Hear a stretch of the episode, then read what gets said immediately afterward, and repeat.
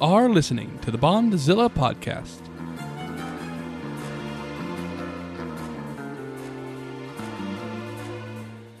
The Bondzilla podcast is a bi monthly analysis of two of cinema's longest running franchises, James Bond and Godzilla.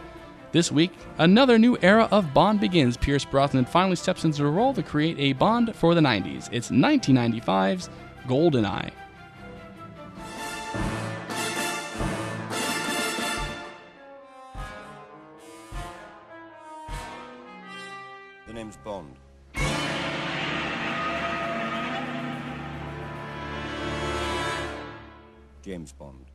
Hello, everybody. Welcome to another episode of the Bondzilla podcast.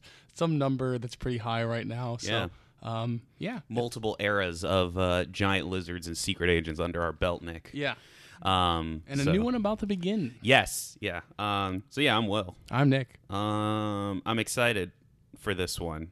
I'm excited to talk this one. Yeah, Um, but we do have Bond related news. yeah. We should get right into that this. that really it, kind of makes me laugh a little bit. It does. Yeah. Do you do you want to? well, because last time on on our last Godzilla episode, Yeah. we are like, oh yeah, no, we'll it's kind of like a running. We didn't even get to make it a running joke No, long enough. No, But it's on the closest thing we have Because on the last episode, we were like, oh yeah, no, we'll, we'll talk about how like Idris Elba's not going to be Bond on the next on the next Bond episode. Yes, we did say that, because yeah. we were like, okay, well that's that's going to be like the big news around this movie that's definitely still in production. Um, but then the the bigger news dropped, the more relevant news dropped. Uh, so Idris Elba not being Bond, it's still not going to happen, and it's swept to the wayside as we learned that Danny Boyle has dropped out of the still yet untitled Bond 25. Yeah. It, it, so, but this kind of sh- the biggest thing this shed light on for me was that.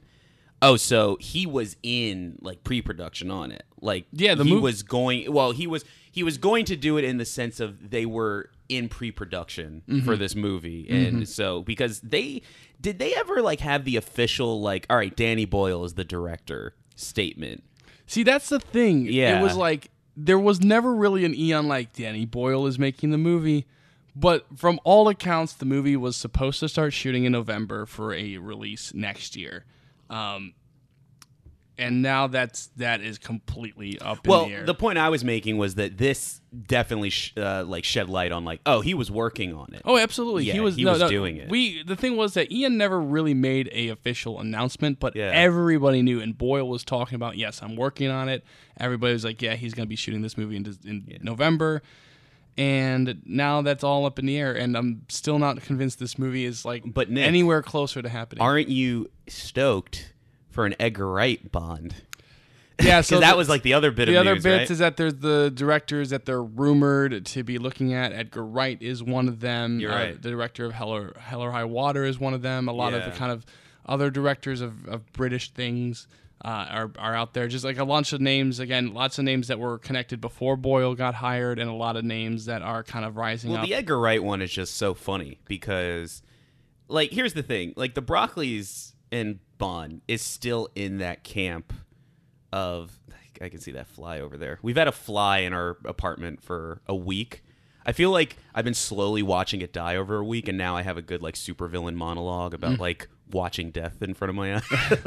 I saw this fly. Uh, but um, yeah, but it's just funny because though they're you know they're still in that camp of like you know for lack of a better term, producer driving their movies. Yeah. They're they're the same as Star Wars. They're the same as Marvel. Uh, And I and I don't mean that dismissively. Obviously, I'm just saying like you know they are just as much of the filmmakers in the process as the directors Yeah. of them. But it is funny because is I am also of the belief that it, that's not the venue that you want an auteur in necessarily. Mm. Yeah. I know that's Well- controversial, Well, what's, but what's inter- because again, it's a kind of an interesting direction now too. Because if you look back to like the history of Bond directors and directors that we'll have coming up, it's really like the Sam Mendes hiring for Skyfall and Spectre Sure. that really shifted how it seems how Eon is doing the directors because if you look at the directors over the years, like they've made you know movies, but they're not like the big time auteur directors. Right. They're people that have visions and you know are great. There's some really good directors have made movies, but not really the ones that you kind of put out there and say like, oh yeah, but this is a director, if you know what I Sure, mean. Sure. No, Um, yeah, And so like the Mendes hiring, because Mendes obviously was an Oscar winner. Uh, and you know has made some pretty big movies before that. Well, I mean, but look at it this way: it's not like what Bond movies have had like oh, like somebody would consider a major famous director. Yeah, and Mendes even the is- one that like like Me- Mendes is the biggest name. like who? Yeah, Mendes. Who directed Skyfall? Not Skyfall. Casino Royale. Uh, well, it, well, the director of this movie actually. Oh, really? Yeah. that's funny. But again, like it's not like he's a household name. Oh, this movie is in our movie today. Yeah. Um. Yeah, but like, but it's I, also I'm not saying like sometimes like you ju- you just need to get solid Yeah. craftsman directors to make these, Yeah. and it would be fascinating if Edgar Wright did it. I would be so. it's just like- I would be so disappointed if Wright did this movie. Yeah, like, because if like you were to to tell me- to yeah, waste Edgar Wright Yeah. on Craig's last movie. That's the I- thing. though. and That's my- the killer for anybody yeah. on this movie. Though Here's It's my like- yeah. My biggest thing about this happening is it's very clear to me, just from an outside observer, Mm-hmm. that I just think it was a huge mistake for them to to, continue. to continue with Craig. Yeah, I agree. Because here's the thing: this is Bond at 25, and I, I know that Skyfall was He's 25 years old. He looks good for this is, 25. You know, Bond 50. You know, it's the 50th anniversary for Skyfall, and that was a big, you know, promotional push, and that's really again what got me back into being like a huge Bond nerd. Mm-hmm. But like you, you know, you still have Bond 25. It's the 25th Bond movie, and you know, people like celebrating those 25s. Like people love celebrating the 25th you know edition of whatever or the 25th anniversary or whatever Mm-hmm. and and really you could have had a new bond you could have had a big time director come on board you could have had a new vision for the character and and big that promotional push. And i, I just think that having craig back it's just there's no what else can you do with craig? And i do think that's something that directors and you know people coming on this movie might be even seeing. Like what else can you do with craig? I just feel like you've you've done everything you could have. Yeah. spectre you know would have been a fine ending to the character and that arc that they've had over those movies. Mm-hmm. i just don't know where you go from here. And i just think that like if you had a fresh bond you got some buzz back around the movie Yeah. you would have gotten some buzz for any directors that you might have wanted and if you wanted a big time director you could have gotten pretty much anybody because they, they're establishing the new vision of bond Yeah. and i just think that holding on to craig especially after all that stuff he said post Spectre and all that kind of you know slit, he'd rather slit his wrist than Mm-hmm. Yeah, return. yeah. I just I Which just think I, it's a, I- mi- you I know, just- we talk about. I'm willing to let that go. yeah, but I, I just think I just think But it's, it's a mistake on that, No, and I, think agree. I think it's I'm you. becoming clear that it's a mistake. listen. As long if my only thing that would get me on board with Craig doing it again, honestly, is if you Ragnaroked it. Mm-hmm. But nobody but me wants that.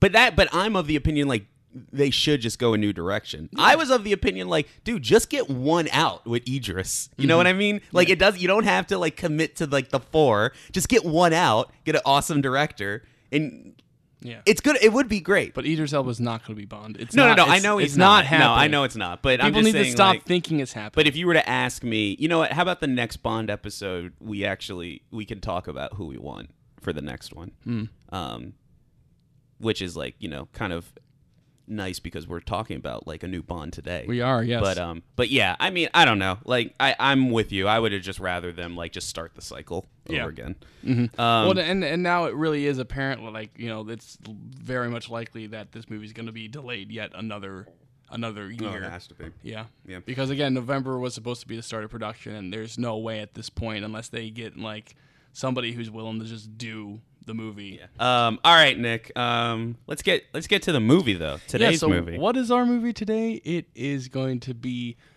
Goldeneye. Yes. Goldeneye. Dun, dun, dun, CGI background and the dancing women again. Um, yeah, Pierce Brosnan. Yes, we're time. starting a we're starting a brand new era. So this Pierce Brosnan was my not my Bond, but the Bond I was like introduced to in yeah. quotes. Oh yeah, because the I mean, we'll definitely talk about it. I think as it- as this, especially as the Brosnan series goes on. But just to like come out with this quick, like the Brosnan was the Bond of our generation. Yeah. Like that's that's the Bond that we grew up with in terms of like yeah, you, like you you know you would learn about like you know the Connerys and the Moores, but like the Brosnan Bonds were the ones that were everywhere. It's the ones that you saw his face everywhere, and and and and he you know he had the kind of he was in pop culture at that time because he was the bond when we were growing up this Right. is you know nine you know the early 90s to mid 90s. So this is when this is when our formative years were happening. Yep. So this will be kind of a lot like the Heisei era or introducing the Heisei era episode for Godzilla, Mm-hmm. where we're introducing a new era. So maybe a little bit longer, but you know, we'll, We'll do it. We'll do what we want. Yep. Um. All right, Nick. Uh. So where were we? Last movie was Dalton's. Was it License to Kill? It was License to Kill. It was. License to Kill. Where do we Where do we leave off? Well, we left off with License to Kill doing okay at the box office, not doing too well in America. Uh, but the production team was ready to do a new Bond for the 90s uh, when uh, legal trouble did hit. So if we just kind of review, uh, MGM and United Artists uh, were sold off uh, to a company uh, in Italy uh, that wanted to sell off uh, international rights for the Bond franchise. Cubby and Eon were like, absolutely not. This is not our deal. They won the lawsuit, and it took a very long time for that lawsuit to end. Uh, finally, though, uh, the lawsuit just begins like at the tail end of 18, you know, eight, you know, excuse me. The lawsuit kind of uh, starts at the tail end of 89 and early 90, uh, and it finally finishes up in very late 1992. Uh, during that time, they have that one script with the nanomachines and the Scotland and all that sort of stuff, but it's and, and they're really eager to actively do it. Um, but there's just there's just no way that they can do it while this lawsuit is in place because the rights are not you know they're not tangible anymore. They're just kind of whoever owns it. Right. Uh, but finally, the lawsuit does get settled in late '92, and there's some. How many lawsuits for Eon? For Eon is this? At Uh, this, this point? is like how much legal trouble have they been through um at this point? they've been in well Not trouble, really but really two engagement. and kind of three. Yeah. Um well no three three because they had the Kevin McClory lawsuit stuff and for Thunderball. They had the uh, Harry Saltzman lawsuit stuff at the end of Go Man with the Golden Gun, and then they have this one coming in. So this is their third one, and really the both of their major breaks, um, at least up to this point, were due to the lawsuits. The Man with the Golden Gun uh, had that like three year gap, and this one's ends up being about a six year gap in terms of from uh, when License to Kill you know released in 1989 to Goldeneye finally releasing in 1995. So um so now like Here, before you, before you do that, I want to check something real quick. Hang on to your your things, kids. It just gets so hot Okay, yeah. in this room, and I'm trying to get air in it. Uh, anyway. Okay. The, the struggles are real. This is what we bring to you guys. All right, so yeah, so the lawsuit finally ends in late December 1992, and then into 1993, there is some more transitions uh, in the ownership of MGM. Uh, but basically, by May of 1993, the new ownership of MGM is now finally on board with producing what would become the 17th Bond picture. Um, so they begin to figure out what they want to do with it.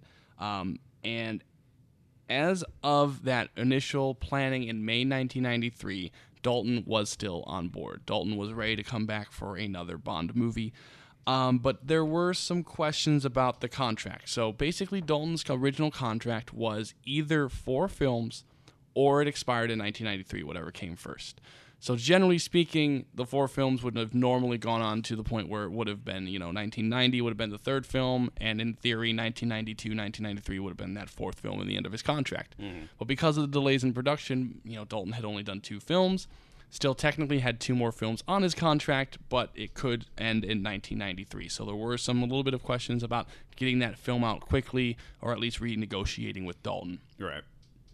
So, um, but at first, Dalton's is on board. But there are other questions about the Bond franchise, um, in terms of questions about its relevancy uh, in that day and age. It's 1993 now, Right, Um, yes, So, yeah. so two things have kind of happened within culture uh, uh, between you know License to Kill coming out and this new production.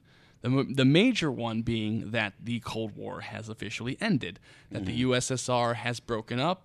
You know, Russia is its own country now. Um, you know, the Berlin Wall has fallen, all that sort of stuff. Uh, and especially that the spy genre that the Bond franchise had been, you know, a really big part of in the 60s, you know, Bond was really the last surviving member of the spy, you know, genre. Right. You know, there were other kind of little things in the 70s and 80s relating to the Cold War, but really, Well, he is the spy. He is the Yeah, spy. He, Yeah, he is the spy, but it, he's the definitive spy but, in the spy genre. But it, with with a post Cold War world, Yeah. does the spy genre and does the Yeah. spy have relevancy? yeah. Uh, and the other thing that kind of happens in the which is fascinating to me because I don't really consider the Bond movies to be so. I guess they're all influenced by it, but I don't consider them to be like Cold War no movies. But I, I do think that's one of those things. It's it's one of those interesting things though, because I think when the people who would say that Yeah. kind of have that general view Sure, of sure, what Bond yeah. is, like they kind of say, "Oh no, he's he's fighting the Russians," when really he doesn't fight the Russians that often. Like, "Oh, he's he's involved with the Cold War and all the spying stuff." well, it's valid. I mean, it, it's Yeah. definitely influenced Yeah. Mm-hmm. it, but it's just funny when you look at the actual content. It's not like he's fighting Russians every week. But there's still that kind of question about like you know is is Bond something for the 90s? Is Bond something that can exist in the 90s?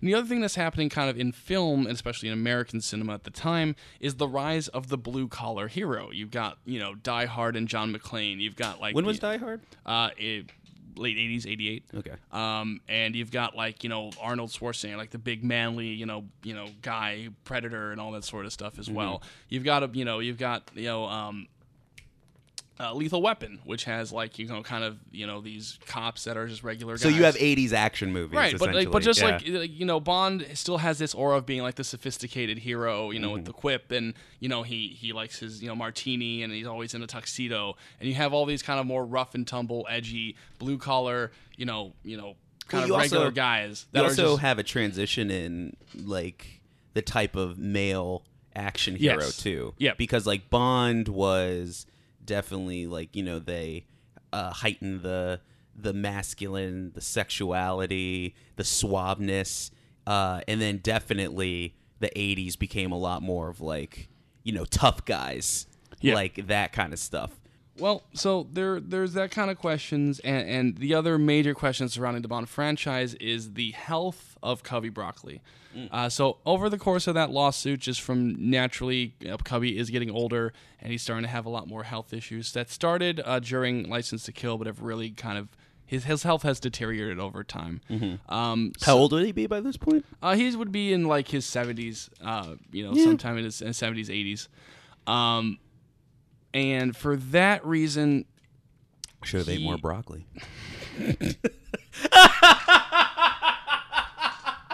Got him. Sometimes I get Nick. I love it when, when I and, sneak up and on him. Cubby uh, also has planned for a both a triple bypass surgery Hmm. and, and eye surgery around the course of while they're producing this movie now. Uh, so Cubby does take a step back into a consulting role, uh, and this does lead to the rise of our new Bond producing team. Mm-hmm. We have Michael G. Wilson, who has been, you know, a creative force on these movies, you know, since Man with the Golden Gun, and he's been raising up, becoming a producer, and he's been a lead producer on this franchise actually for quite a bit. Really, uh, you know, the end of the Moore era, beginning of the Dalton era is really Michael G. Wilson becoming, you know, one of the main guys at Eon. Uh, but his new Mm-hmm. And was he like a? co- he- And he like was a come up the ranks. Yeah, like, he- he was- he wasn't was- just like a new guy coming in. No, no, no. He was uh he was Cubby Broccoli's stepson. Right. Um, but he started. He was one person that started low and and kind of you know as he come up with more creative ideas for the franchise, moved himself up the ladder at Right. Uh, but his new partner in crime is Barbara Broccoli, uh, Cubby's daughter. Uh, who has really started to get into film production around uh, actually the Living Daylights? Uh, yeah, the Living Daylights. So she really rose quickly up the ranks of, of Eon and, and, and became the new kind of head of the Broccoli clan, so to speak, in terms of creating these films. Uh, so they are very much you know the new team, and as they discuss wants to do, it's really Barbara who really says, well, we need to make a Bond movie, like a modernized Bond movie. We need to focus ourselves on, on doing the Bond of the 90s. What's what's going to appeal to a modern day audience? Uh, so they they hire a bunch of new writers and there's pitchings, and really what the main thing they decide to do is to f- really create the first movie original Bond story. Because even stuff like you know, License to Kill was mostly original, but it still took very much elements from the Fleming books. Mm-hmm. At most, you could say GoldenEye's script is inspired by you know kind of the actual base plot for Moonraker, but really this is a fully original script with fully original characters, other than the major character roles of Bond and M and Moneypenny that come from you know the Bond the Right. Fleming books. Right. So what kind of changed for Dalton, just to get in a little more detail for that, real quick. Um, Dalton was going to do one more film. That was his intention. He wanted to just he wanted to come back, do one more. He felt like he owed the Bond team that one more film, and then he was going to be done. He had moved on. Mm-hmm. Cubby, Barbara, and Wilson all kind of talked about it, and they were worried that it would kind of turn into. They didn't want it, especially for a big relaunch of the Bond franchise. Essentially, they didn't want to turn it into a Diamonds Are Forever situation where they like they do a movie knowing that like you know Connery or Dalton whatever is going to do one, and then they immediately have to start all over again for the next one and do another kind of relaunch of the Bond character. Uh, so they tell Dalton that he does have to finish his contract of two films if he does want to come back, and Dalton decides I don't want to commit to that too, so he's done. Uh, so now the Bond team is, is kind of discussing whether to continue forward with this script or to go another different direction. There is a pitch at MGM at the time to reboot the Bond franchise as a 60s period piece set of films uh, that would kind of get back to like what the Connery films were at that time and kind of take it back in that era. But we'll, uh, Bar- Barbara Broccoli is very insistent. Let's just we have this good script in Goldeneye. It's modern. It's gonna you know get the audiences. We don't need to do anything else. Yeah. We just need to find. That's definitely Bond. that's definitely something they would do now.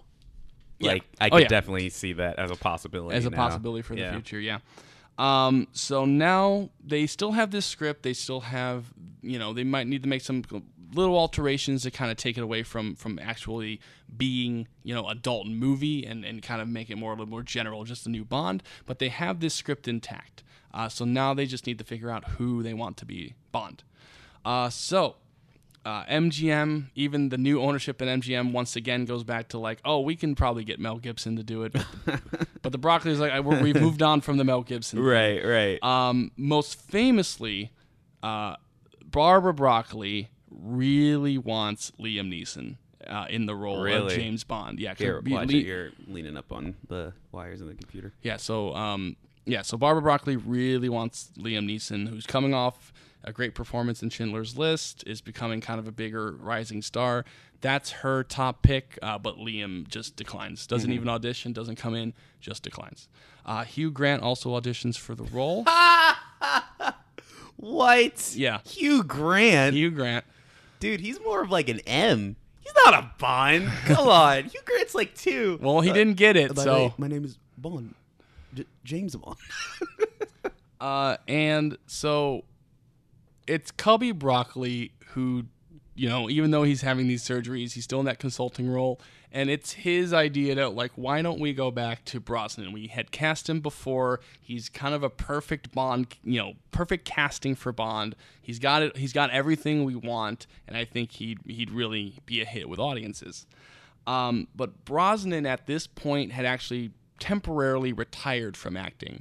Uh, his wife had tragically died in late '87, and he actually had retired until about 1992 when this, you know, these productions were coming into s- the set. Uh, so there was a backup plan if Brosnan didn't want to do it, of uh, a man named Paul McGann, uh, who would end up becoming uh, the eighth Doctor Who uh, in an ill-fated American reboot of the Doctor Who series. Um, so they had Paul McGann. If they if Brosnan said no, uh, and actually when the Bond rule had come up, Brosnan's agent had asked, "Do you want me to like talk to them and see if we can get you an audition?" And Brosnan's like, "It's not going to happen for me again. It's I, I I had my chance. Yeah. it didn't work like, out." And that's interesting because if you recall, the listeners recall, like there was that whole ordeal Mm-hmm. where you know he was almost Bond up until the press announcement. yeah, Um, and then it was literally like, don't go on stage. yeah, He's literally like Tony Stark wanting to bring Spider Man out. Yeah. And then Spider Man says no. Like that that is in, in in a certain way it's almost like that. It- it- that's really funny. Yeah, yeah. I can imagine you like edit that scene with like just the heads on it. Yeah, it's like yeah. Cubby Broccoli is. no, but I'm like like think about it from his perspective. Like he's like, listen, I was literally about to go on stage as James Bond, and I got the news that I couldn't. Yeah. Like I and, like, and he's like, it's not going to happen. Yeah. But is essentially when the producers reached out to his agent, and his agent came back like, "Hey, they they want you back." Mm-hmm. And Brosnan was like, "Well, I'm not gonna I'm not gonna say no because now I have the availability." So Brosnan And also, they could because it wasn't on Eon that No. that happened. No, it wasn't. It was on whatever network that it was, uh, CB Steele it was was on. CBS. CBS, yeah. yeah. Uh, so and then he was like, "Well, I guess I, I have my check-in opportunity." So uh, he decides to take it. Yeah. And the last thing, the last piece they need for this modernized Bond, Yeah. uh, is the director. Yeah, okay. So Yeah. really, there were only two choices. They asked one guy, he didn't do it, and then the other guy said yes. Yeah. The first guy they asked was John Woo. Yes. So John Woo was asked to What? do Oh my God! What was his American output at the time? uh, not not too much, I don't think, because he hadn't done Face Off Yeah. yet. He hadn't, you know. but John Woo got caught in that people liked him, but then they definitely didn't want him to make John Woo movies. Like he was like part of that era Mm-hmm. Yeah. of auteur, what people still complain happened today, even though I'd argue not as much. 100%. Uh, so once Woo Woo said he he declined, but he was very honored uh, to be offered the the Bond, you know, a big franchise like that at that time. But it was just like he had other projects in the works. Uh, so they go with a New Zealand director, Martin Campbell, uh, who was had made a big splash for himself for a BBC miniseries called Edge of Darkness. Uh, and he was just kind of like, especially Barbara looked at that Goldeneye script and looked at like, if we're going to modernize, we're going to make this a little bit kind of more real and dark, uh, but still keeping that Bond flair. She just felt Martin Campbell fit that perfectly. And spoiler alert, as kind of mentioned a little bit earlier, uh, when she has another Bond reintroduction to do, she gets Martin Campbell to do it again. So she, they had a very Right. nice relationship. right. Uh, with that, we have a director, they have our Bond, they start with the rest of the casting process. So, Martin Campbell, his main requirement for being a Bond director, and this is absolutely true, was he really wanted Judi Dench as M. That was like one of his b- top awesome. choices. Um, so Robert Brown, uh, who had been doing Bond, uh, M had passed away in between, so they definitely needed a new M. And Martin Campbell took no, you know, no hesitation of like, we need Judi Dench as M. Um, you know, she it was inspired kind of by the real life MI5 finally having a female director. Martin Campbell actually wrote her a personal letter uh, to say, "I want you to do this movie." Uh, and what's cool about Judi Dench is she was so honored to be take the role of M, not only because she enjoyed Bond movies uh, in her in her youth, uh, you know, in the past, but she was actually um, the you know friends with the original M, and one of her first friends in the industry was the first M uh, when she was doing just TV work. So she was honored to kind of take a role from someone she considered a personal friend. Also, like if we're talking about like the bonds that we're introduced to, like Judi Dench is my M. Yeah. Like she has always been M Yeah. to me to Well, I the mean, point that like any other M, even the old original ones feel weird to me. Mm-hmm. She like is- this is the this she is M. Uh, she is M Yeah. as well. Yeah, no, it's just and it's she's going to be M for a very long time. too. Very long. Yeah. Uh, also, she's she's got a very good exposition voice, which I'll talk about. In a She's like honestly, she is like one of those like to me at least like the J.K. Simmons, J. Jonah Jameson, where it's just like I just like how can you how can you do something else? yeah how like really how can you do something else Yeah. yeah. All right. So our next cast. we have- Sorry, Ralph Fiennes. Uh, we also have Sean Bean yeah. as uh, the villain in this movie, Alec Trevelyan. Uh, so this is actually pretty Also known as 006. interesting. 006, Yeah. yes, at one point. Yeah. Uh, so what's very interesting is that in the original script, like the script that, that Barbara Broccoli approved and cast Brosnan on, Mm-hmm. um, it, the Alec Trevelyan character was actually a different sort of uh, uh, called Augustus Trevelyan, and he was a mentor character for Bond instead of being like his. A, Uh, he was a- 008. yeah. Instead of being a contemporary of Bond in the opening sequence, he was a mentor. It was just that uh, old Michael G. Wilson idea from his, uh, you know, young Bond idea for uh, Round the Living Daylights, where like, oh, Bond has a mentor, and then he has to kind of fight the mentor. This was the original idea. So they originally contact Anthony Hopkins to play uh, the uh, mentor character for Bond, uh, and he declines. And then they also ask Alan Rickman. Yeah. Wait, when? Because when was the first Mission Impossible? Because that sounds a lot like the first Mission Impossible. Uh, Actually, uh, if the you year got, mission, mission, your first Mission Impossible is going to come out a year after this. Yeah, because it definitely sounds like you have a Jon Voight type character. Yeah. You can definitely see Anthony Hopkins. Yeah, they do. They at first that, ask yeah. Anthony Hopkins, and then they also ask Alan Rickman. Yeah. But Alan Rickman's like, I'm done playing villain, so he wants to do something Yeah. else. Well, then, then he becomes Snape, but that's a whole different thing. Um, So then there's someone at MGM who who suggests, well, what about Sean Bean? Like, what's what what if, what if we took this and make it a little bit different? Uh, so the whole idea being that now they kind of make uh, the Alec Trevelyan character kind of the son of these, you know, the the whole Cossack Russians instead of being actually one from back in the day. Uh, but Sean Bean is cast as Alec Trevelyan. You have uh, Izabella Scorupco as uh, Natalia Simovna, the main Bond girl in this movie. Uh, main thing about her was that she was a Polish actress uh, who this was her uh, English film debut. Oh, nice. Uh, so this was uh, this was a big opportunity for her, and she said she was very nervous, but you know, of course, very honored that like someone, you know, Martin Campbell was very big in international cinema. Yeah. uh, and so he noticed her in, in like a Polish production, Yeah. and and it decided to cast her. And then also Alan Cumming, also as uh, Dude. Boris Come on, Alan Cumming. Uh, only thing I noted, I don't, I, I didn't really find much of him just talking about this movie. But in the press conference, he's just wearing his like pr- the press conference uh, for introducing the cast. He's just wearing his pajamas, like he literally is just wearing pajamas. So Alan Cumming seems like a pretty cool dude. Yeah. I'm not gonna lie. Yeah. Um, also want to mention, uh, so uh, Cubby Broccoli is very insistent that Desmond Llewelyn come back as Q. Mm-hmm. Uh, so Desmond Llewelyn come back as Q. Uh, but we also have a new Moneypenny and, and Samantha Bond. Her name is Samantha Bond. Yeah. Is Moneypenny.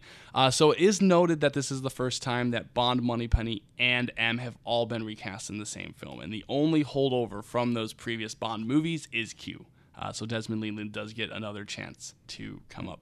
Uh, cannot get through this without first mentioning uh, Famke Janssen Oh, Fam K. as Jean Genia- Grey herself. Xenia Onatopp. Uh, Wait, on the top? on the top. so, um, in the in the script, the Onatopp character was very much less over the top than she was. She was Well, still I mean, kind of well, mass- here- well, here's the thing. Are we going to explain who the character is? Yeah, I'm gonna take I that. think we need to do that if so we're going to talk about a, that. A, a henchman. She's like the main henchman in this movie. Yes. and her whole deal is that she's a sadomasochist. That Yeah. she, she gets pleasure from pain. And I we'll talk about it more in the movie, I but she's on, I really want to start talking about this. This is like, oh my god, you're killing me. No, I, I, we got to save it for some fuck. movie. All right, but I want to say so. She she the character is a lot less over the top in the script. Yeah. Uh, but Janssen is very eager to kind of throw herself into the role, and everybody's like, okay, let's let's go with this. Let's let's boost this up. So they develop the character kind of more kind of an over the topness. And in fact, most of the reshoots on this movie were actually toning down the Famke Janssen scenes. Yeah. Because there was a lot more risque Yeah. stuff in those I, sequences. I could I could guess. The last thing I want to mention from a casting perspective, because Yeah. really the main interesting thing about this movie is a lot of the casting, Mm-hmm. is both Joe Don Baker as Jack Wade, Yeah. and Robbie Coltrane as uh, Valentine Zukovsky. Yeah, because the um, what's his name? The first one. Joe Don Baker. Yeah, he's a returning, right? Yeah, so yeah. Well, that's one thing about him. He played the villain Brad Whitaker in Living Daylights. the arms dealer. The arms dealer. Yeah. Brad Whitaker, the arms dealer. Uh, he's now playing CIA agent Jack Wade. Yeah. Um, that is a holdover from when the script was a Dalton script, because in the original Dalton script, obviously it was a sequel to you know License to Kill. Yeah. Basically, Jack Wade was a replacement for Felix, who had now retired due to his injuries. So this was going to be my question watching it. I thought that this was another movie that had the case of the legal couldn't use certain aspects of the Bond thing for some reason. Mm. I don't know why I thought that, but I thought that because there's like an organization thing where I'm like, all right, that could easily be Spectre if Yeah. they wanted it to, and this character could easily be Felix. Right. So I was wondering if Yeah. that was a So, and- holdover or is that like. Or was it just like that was always that character? It never was. So that was a holdover, supposed um, in the sense that I kind of um, wish it was Felix though. Yeah. I would not mind that being the new Felix, yeah. for these movies. Uh, but basically, in the Dalton version of the script, it was more explicit that like Bond is like upset that he can't work with Felix anymore, and like he has to deal with this, you know, you know Jimbo and all that sort of stuff. But- Right, But, yeah. at, like the the character kind of stays as like those specific references get taken out. Yeah. Robbie Coltrane, on the other hand, the future Hagrid. Yeah. Um, is that who that is? Mm-hmm. Fuck, I knew I recognized him. Uh, so in the original Dalton version of the script, that was sup- that character with with some alterations was supposed to be the return of John Rhys-Davies, General Pushkin from The Living Daylights. Right. Um, and sort of kind of dealing with okay, he was a he was a KGB. Now that the KGB has kind of you know disbanded and Russia has fallen, what's the kind of character doing? Uh, but they again they just kind of shift the character around once it becomes a non-Dalton production. Uh, but that's just some, some interesting stuff. The holdovers. Yeah, cool. All right, so just So what do we have for production stories? just brief some brief stuff. There's not right. really a lot production wise in this movie. I can get through these very quickly. okay, cool. Yeah, let's Uh, get it, let's get so one them. thing that is interesting to note is that uh, when they were filming this movie, Pinewood Studios was completely booked out and unavailable. Mm-hmm. So they were trying to do some some ideas like, what, where can we film? What kind of studio we film? And it, it turns out that Eon just started their own little film production studio. Uh, So they they find a uh, Mm-hmm. Where they where at? uh, it's a former Rolls Royce facility uh, at, at uh, Leavesden Airfield, just 20 miles outside of London. Oh, fuck, yeah. Uh, and so it just has a big hangars. It has this big runway that they can use, and it eventually becomes a major, actually, new production studio in in in uh, in Europe, uh, and actually becomes a major. Who's the partner? Who's the parent company at this, or the partner company, or studio? Like, where are they getting their money? Uh, it's back to being it's MGM and Yeah, MGM. Yeah, okay, so all it's right. it is still MGM. United So this Arts. is kind of like when Marvel was doing like their par- Paramount thing. Yeah. Uh, so right before production begins, Brosnan does injure himself. He severs the tendon on his little finger, uh, getting out of a pool. Uh, so production is delayed a little bit, and he's he, he's in his head like, oh, I, I screwed this up already. They're just like, we, we, we got this, buddy. We got you. Um, so the big they actually start with the ending sequence, the big dish in Puerto Rico. Yeah. Uh, so the ending takes place in Puerto Rico, but it's at, uh, sorry, it takes place in Cuba. Is filmed in Puerto Rico at the uh, one of the largest spherical radar radio telescopes in the world. This actually this the real life telescope actually mapped out Venus and sends like constant messages into space about life on Earth. So it's an actually major, you know, technological space thing. Um, so they do actually film on it around it um, with lots of permission from the people there, uh, but most of that is a miniature.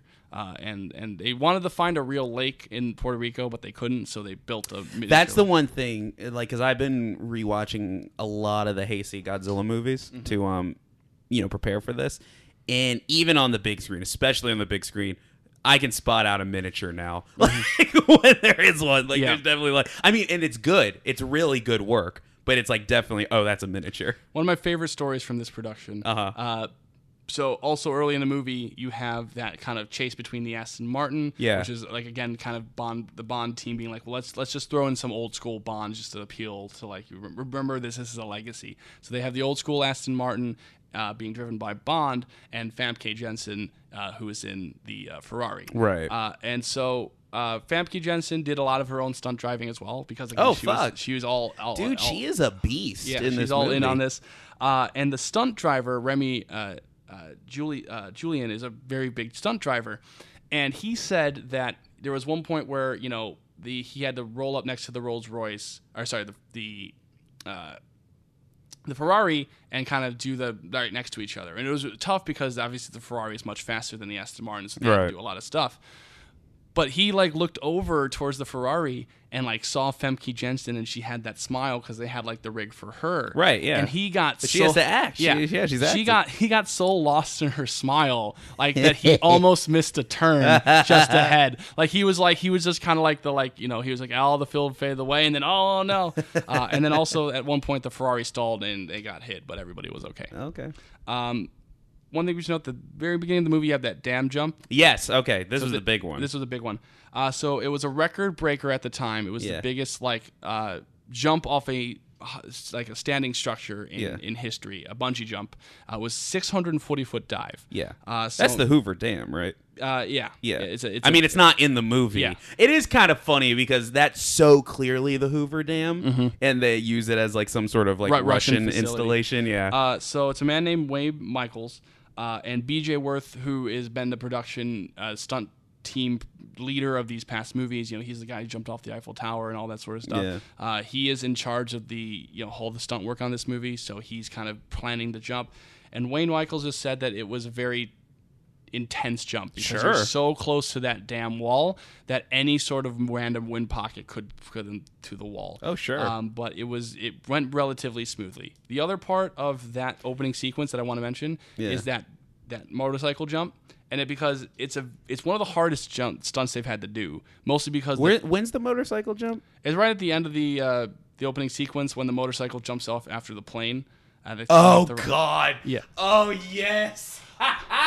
So it's a very. I think I may have given that a standing ovation when we went to go see it. I was like, one hundred percent, Yeah. my type of thing. So that was one of the hardest stunts to do um, because it's a very precise timing for the shot. You Yeah. have to have the plane go off and the motorcycle come off right after it.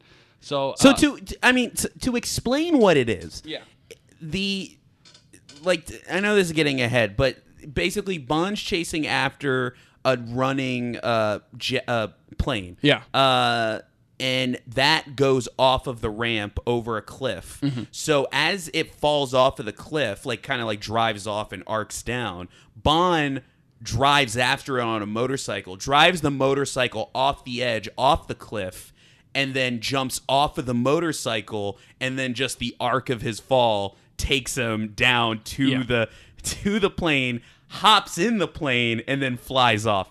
It is insane. It, and it is one of those things that gives Mission Impossible a run for its Yeah. money, as far as I'm concerned. So the- I it, I lost my mind when I was so watching that this. jump was a very precise time to get that shot. Sure. So again, B.J. Worth was in charge of it, but the man on the motorcycle was a man named Jacques Zoo Malnuit. Yeah. his name is Zoo Malnuit, uh, is what everybody calls him.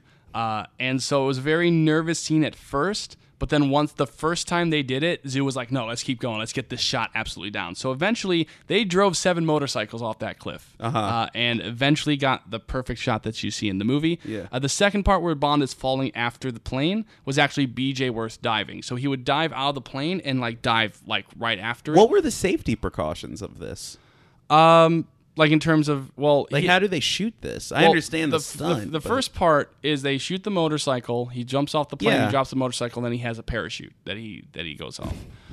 Um, Jesus. BJ Worth's one was a little bit different in that again he also had a parachute, but he would like he would jump out of the plane as it was like in a nosedive, and then like the shot would be like as if Bond was like coming out like. But driving- where would they film this? uh it was off a cliff somewhere. Uh, yeah, in- it's not that cliff though. It, it's not that drop. No. Yeah. Yeah. Imagine all those planes you got to go through too. Mm-hmm. Yeah. Uh, so the thing about the BJ Worth one is that like he tried his best to like get the perfect. He wanted to like actually get back into the plane, but he just couldn't fall fast enough for the plane. Yeah. Uh, and he also had to deal with kerosene from the from the plane hitting him in the face. Fuck. So eventually that shot was finished with the digital effect. But BJ Yeah. Worth said it was his biggest regret because he knew he could get the shot and he he always thought he could still do. I don't know. That one that one's pretty good because it's not like earlier where you know you have that big jump and then you can clearly tell where like oh now it's the matte work now it's the green screen. What is there any wrap up things about we're leading into this because much like some of our other ones this is a whole new era. yeah. I mean the biggest thing about like all right now it's the 90s and we are definitely playing off of this like the Cold war is over. Yeah, and and, definitely a big and it really is like this is this is kind of one of those productions where it's like if this doesn't go right, is this the end of Bond?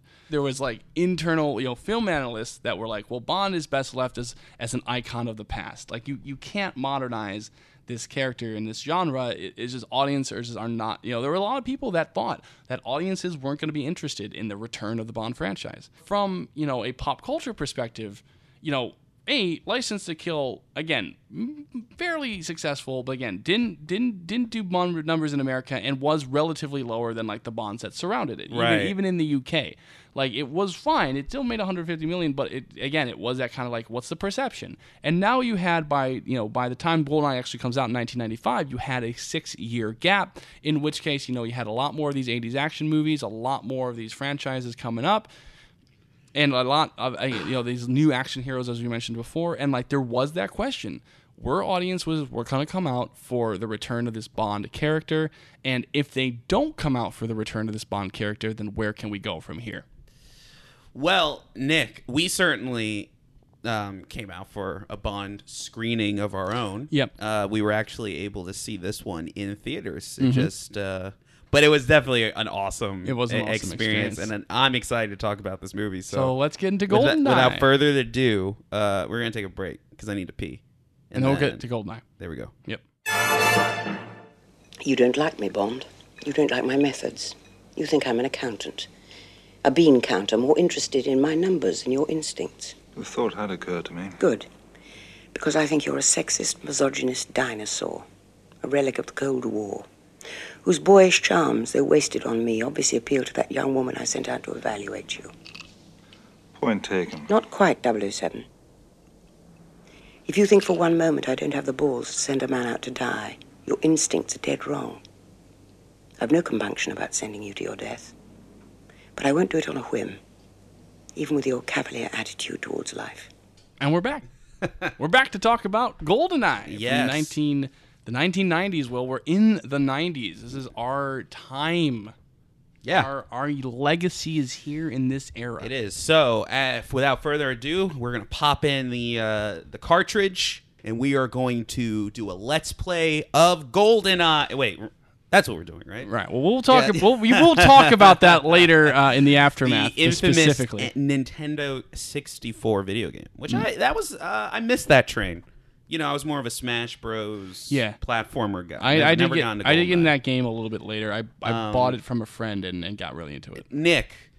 Uh, so I had seen this movie while ago, Mm-hmm. um, so I was familiar with it, but some of the details were a little bit fuzzy. So this just this really came out at just the right time. Yeah, 'cause there's so- a community theater around us where they were having a Bond month, and Goldeneye just like happened on like the just at the right time. And Yeah, you know, so the, the like- one thing I will say Yeah, they showed it, a movie from like uh, almost every Bond except Craig. Yeah. Uh, and uh, the last the last week of the month, their screening was Goldeneye because it was their is their Brosnan movie. if you get to if you get the chance to see a movie that you didn't get to catch in theaters, go to it. yeah, absolutely. Because I I just saw that. Uh, I just saw uh, Guardians, uh, the the first one, Mm-hmm. uh, Guardians of the Galaxy, and I had seen it in theaters, but it just hadn't it been a while Right. since 2014. Uh, and then uh, a friend of mine and I are going to check out The Dark Knight as well, and it's just like it really just maybe it's just for us, but you really just enjoy that theater experience. Yeah, like I, I've I've had classic screenings like of this movie Goldeneye was Yeah. fantastic, Muppet movie was fantastic, like in a crowd. It's just so much fun to be a part of a crowd and like hear everybody else laughing at the at the, well at the halfway things you- halfway through this movie i was like fuck now we gotta go back to watching both the like godzilla and like i was like fuck can we watch like Biollante on like the big screen like yeah, well, we'll we'll have to yeah. look. Maybe maybe we can get lucky again. yeah, it's just like man it was just so much fun uh, to do it and Yeah, and it- again so i yeah, and it, it, this was like a very lucky break because it was a very good way to see this movie. So here's how I want to start. I want to hear what you have to say about it, and skipping a little bit ahead, I want to know what the before I get my opinions about it. What what is the aura around this movie? What's the conversation around this movie? Okay, so what are my thoughts? Yeah. This movie is fantastic. Uh-huh. Absolutely, you know, near perfect, honestly. Um, and it's it's a movie that as you watch it, you can feel the iconicness of it coming in. Mm-hmm. Like just when you're watching it, you can just feel how this became an iconic piece of pop culture and an iconic piece of cinema. Right. Because the aura around this movie is that it is this is where people say the Bond franchise modernizes that it reinvents itself uh, for a modern film age for a modern audience and yeah so like the Dalton films are like the transition. It's like it's got pieces of the old Bond and pieces you know the old Bond way because it got like the you know all the original people in it but it kind of gets into that kind of more modernist like kind of grittier nature of, of things.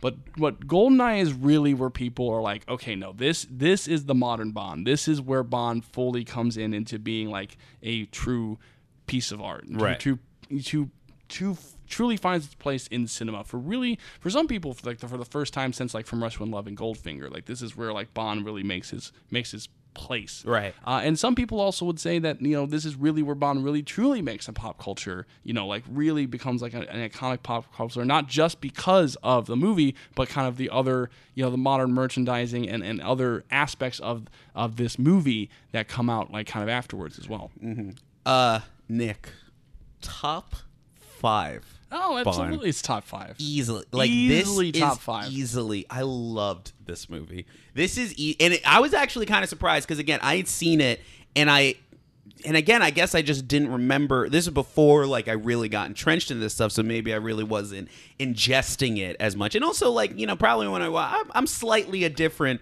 person in terms of like i dive into my tastes a lot harder mm, mm-hmm. than i used to Um, but this was one of those things where I was expecting, honestly, to go in, maybe enjoy it, but just kind of refamiliarize myself with it. Yeah. I, I was not preparing to love it as much as I did. But I wa- this is the first Bond movie in a while that I just thoroughly just enjoyed top to bottom. Mm-hmm. Like I just thought it made so many right choices. It's bonkers and some it's still silly. It's got a lot of the silly stuff in it, but I also thought that the plot was very refreshing. Mm-hmm. I was able to follow the whole thing. Uh, I loved, I loved, uh, I liked Bond. I liked the villain. Loved the female characters in this. Mm-hmm. I, I just, I absolutely fell in love with it watching it, and instantly like top, top five Bonds. This was Like, actually easily. like like an even bigger version of how I felt about License to Kill because License to Kill like you know I, I enjoyed that like movie but that was one where it's like oh I you know I had seen it before and I had my thoughts and like for some reason like that screening that we had or just maybe because we saw the whole thing and just the context of like doing it in these orders like that movie was like okay I I appreciate this a lot more mm-hmm. and Goldeneye is like a step above that where it's like I I had watched like this was a movie that I had actually watched in between like doing these Bond movies just like when I was just like I just want to put something on. Oh, Goldeneye is very familiar. And I remember like I enjoyed that screening. You know, I was kind of doing work and I was like, yeah, this, Well, is, this, this- is good. But this one, this one, when you just saw it. It, it- this screening was basically like, oh no, this is like again near perfect. This is absolutely like all of it just works. this movie made me dislike not dislike i shouldn't go that far but it made me like a little bit more irritable about even the craig movies i like like you know what i mean Yeah. because like so what's like the best way to start this well i guess like the biggest thing is so to go off of what you were saying about they are acknowledging and leaning into this whole like there's this era of Bond um, that you know he was like this Cold War secret agent. Yeah. And they lean into that. Yes. and one of the things that I find a little bit annoying, even in Skyfall, which I like a lot. But the thing about that movie is like they still play this, and almost all the new Bonds do this. Um, is that they play this card of like you're a relic of the past, Bond. Like it's Yeah. like you're getting too old for this. Like, and Yeah. then like, but then like Skyfall is amazing because it drops it halfway through the movie. Mm-hmm. Like there's like they talk about it, and then there's like a few things where he's like, oh man, he can't hold on to the elevator as it's going up. Yeah, because he's a human being. Like that doesn't make him old. That just make that's a hard thing to do, dude. Um, like he's not like a he's not Captain America.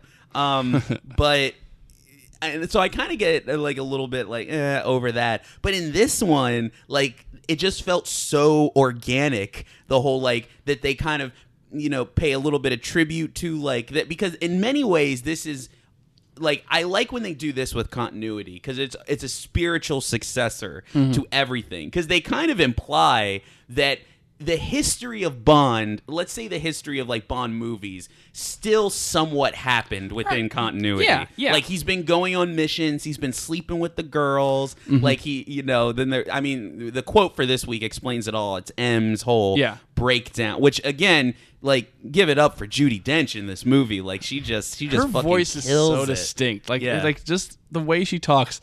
I, I, I do have a kind of a funny story about Judi Dench still to this day. Yeah. It's not funny. It's just like she does the current narration for like my favorite Disney ride ever, which is Spaceship Earth at, at Epcot. Mm-hmm. And it's just funny because I always hear that and then I just hear her in these Bond movies. Yeah. And and it's just like it's just like a deja vu, like like I'm on like another world. But, but she just delivers that type of stuff Yeah. so well. I just, but I just liked it because though they touch on it without belaboring the point, it's not really the point of the movie. Um, but that being said, it thematically, which is not something I've been able to say about a Bond movie in a while, but it thematically kind of like leans into this legacy of you know of like the Cold War and World War II and like just it just this legacy of like these international battles essentially. Yeah, and and and and, and you know the victims and and the the consequences. Yeah, of those definitely. in- of And those international every battles. every character is fleshed out on the page in a way that is very subtle uh, that you may not notice at first, but it is, it's very good. The villain, I think, is is great. I wasn't sure because I thought like. Yeah, I thought like uh Trevelyan is that that's his name, right? Yeah. I I, I did think he was going to be a little bit one note, but then they gave him such an interesting backstory Yeah, like that I I per I personally I personally liked. Um, But I get overall that was just my biggest thing. It's like it was just such like a well thought out action movie. Like again, it's still silly. It's still going to have that trappings that everybody's like not going to Yeah. like about a Bond movie. It has no, and that's what I love. Like now, in the director's name, remind me one more time. Martin Campbell. Martin Campbell may be one of my favorites in this franchise now because if he did this and Casino Royale, there's nothing I like more about a director than versatility Yeah. like that. Because this one will do jokes and silly stuff. Yeah. it ha- and it's like very like and what I love about it, it's like it's just baked into the DNA in the movie. Mm-hmm. Um, and like come like. Dude, the jumping off of the to get to the plane The motorcycle, on the yeah. thing, like that is absurdly stupid. Yeah. Like you can talk to me about like how it's a real stunt. No, it's dumb. It's absolutely bonkers, Absolutely. and I love. I want to say this this cold open like all time best. Oh, like, yeah, this is the best cold open. Whole, Yeah. like it's like this the Goldfinger cold open and like for me like the Spy Who Loved Me cold open like those three are like are like the ultimate cold opens of these Yeah. Bonds movies. But this really has a claim to this top Dude. spot. Like the whole thing, and this is how you introduce a Bond. Yeah. like starting with that big ass jump, da- dam jump. Yeah. And then just the whole bathroom gag. Like, but you also you see him in shadow and all that sort of stuff, and then you get the lots of good silhouettes. yeah. in and this, You get the quip right away. It's like this is how you, you if you're gonna introduce a new Bond. Yeah. This is like this is the template that you want. This is a perfect way. This whole opening sequence is entertaining. It's got humor. Oh, it's got and he's hiding behind the canisters. He's hiding behind the Oh can- my god, that was so funny. hiding behind the canisters, and then the general, uh, General Ourumov, who's another major character in this movie. Yeah. Like the guy, you know, the other guy accidentally, you know, like you know, nervously shoots, and the general just shoots him back down. Which is every- again, everybody's nervous. In another way, kind of goes back to how they treat the politics in this movie. Is like they do go out of their way to say a lot of these Bond movies do that. Like if it's the if the Russian is the bad guy, then it's like somebody in the government. It's not just like Russia is trying to take and, over. and it's and it, it is something like it is especially like it happens in this one too. It's just like well if the russia's a bad guy it's like well it's this one guy it's like you know, Exactly. he's, he has this like kind of patriotism but like the the rest of the government kind of sees it like no wait this is this is don't do this. It's kind of dumb. You know it's it's it's an old outside thing. But the whole opening sequence you know it sets up the story. It, it sets up bond and alec 007 and 006 The one thing I was a little con- like interested about, like now maybe it's because I know the movie, but they kind of do this two times where they introduce a character who then you think is dead, but then ultimately ends up being the bad guy. They do that with Trevelyan, and then they also do that with Boris Yeah. later. But I was watching it, and I wonder if you know anything about movies, if it's really obvious that 006 is the bad guy. But when we were watching it again, one of these other things about watching it with a theater, there were a couple people who were like, "What?"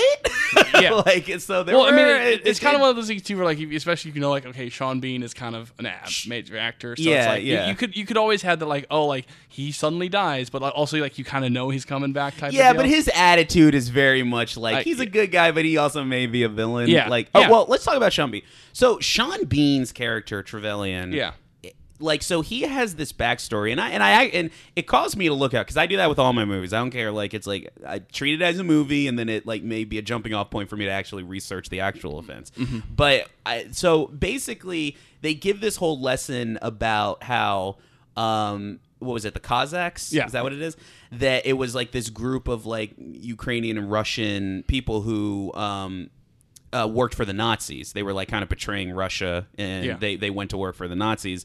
And then at the end of World War II, they were trying to you know escape, find amnesty elsewhere, and you know the Britain said no, get out of here, and they sent them back to Russia, where Russia exacted uh, their punishment for for many of them. Yeah. Um, and how they play this is so, and again, how they play it for like a Bond action movie, obviously, but how they play it and how it goes into the plot is once again thematically that whole thing about like you know the the the sins of war and the ghosts of war coming back to haunt you and everything in very interesting ways. Uh, and Trevelyan's character, his father was part of that. And the whole like that that whole Like, event yeah. made him go crazy and then the father killed himself and the mother and you know and so it's kind of one of those villain plots where there's greater things in mind but it's also kind of a revenge story and i'm, I'm all about that yeah. Uh, I, I do like Alec.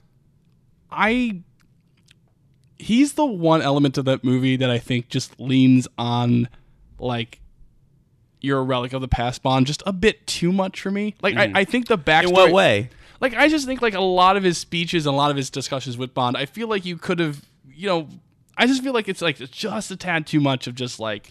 See, like I that. liked it. I, I think, and I, will here, acknowledge. ultimately, I think it works. I just Yeah. think like if you just kind of, you know, dialed some of that stuff a little bit more evenly, I think between the Cossack stuff and like the I, I think Bond stuff. Yeah, I think you could have leaned back on the he's evil Bond. Yeah. you know what I mean? Because Yeah. Mm-hmm. they do try to play that one up.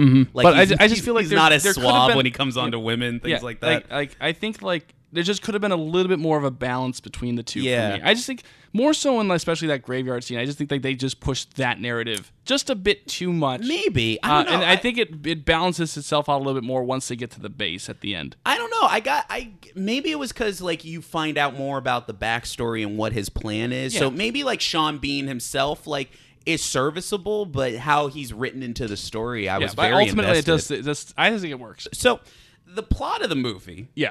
is essentially that this um, there's a secret kind of there's a secret Russian weapon, right? Called Yeah, the Golden Eye. called the Golden Eye. And they're developing it, or it's in the books that this is a weapon that could be developed. Mm-hmm. So.